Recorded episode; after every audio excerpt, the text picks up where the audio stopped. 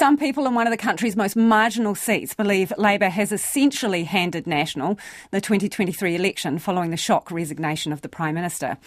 Kea, taking in the suburbs in Auckland like Penrose, Royal Oak, and Mount Wellington, has been one of our more closely fought electorates. In 2017, it elected a National MP. In 2020, a Labour MP. Jonty Dine gauged the mood of the electorate. There was a consensus on the streets of Royal Oak, even in this marginal electorate. People were taken by surprise at the resignation of Jacinda Ardern. I'm sad to see her go because she was a good person and I think she represented the better part of New Zealand. A bit shocked, but I think she's done a really good job for the country. Very good job for the country. I'm quite sad.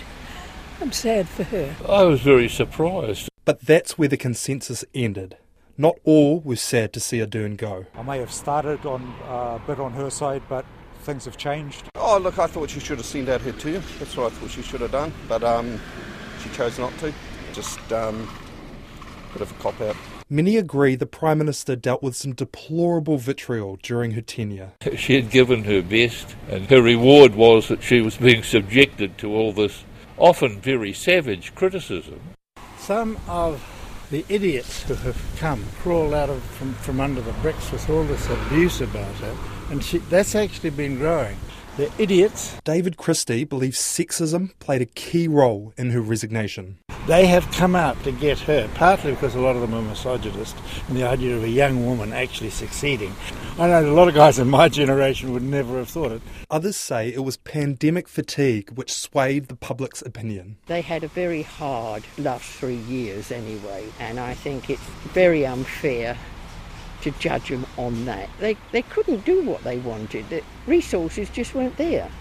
I don't think people can blame her for stuff because no one in the world knew what the hell to do. So I don't think you can blame her for making mistakes because everyone did. Though many acknowledged Ardern had a successful tenure, they agreed the country appears to have an appetite for change. I thought she just had summoned up her courage and had correctly assessed the situation, but she just fronted up and put on a brave face, and uh, good on to her, and, and God bless her. Yeah, I just think, yeah, she's had enough wants yeah. to move on.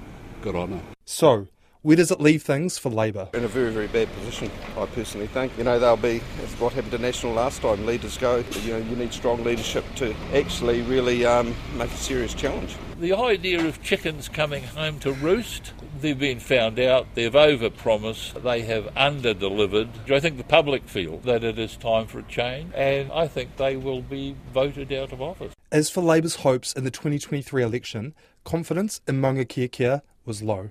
I think National. National, definitely. Labour, but you never know. I think National will. I think they've had two years, and I think people are hoping for change. Voters in Maungakiekie there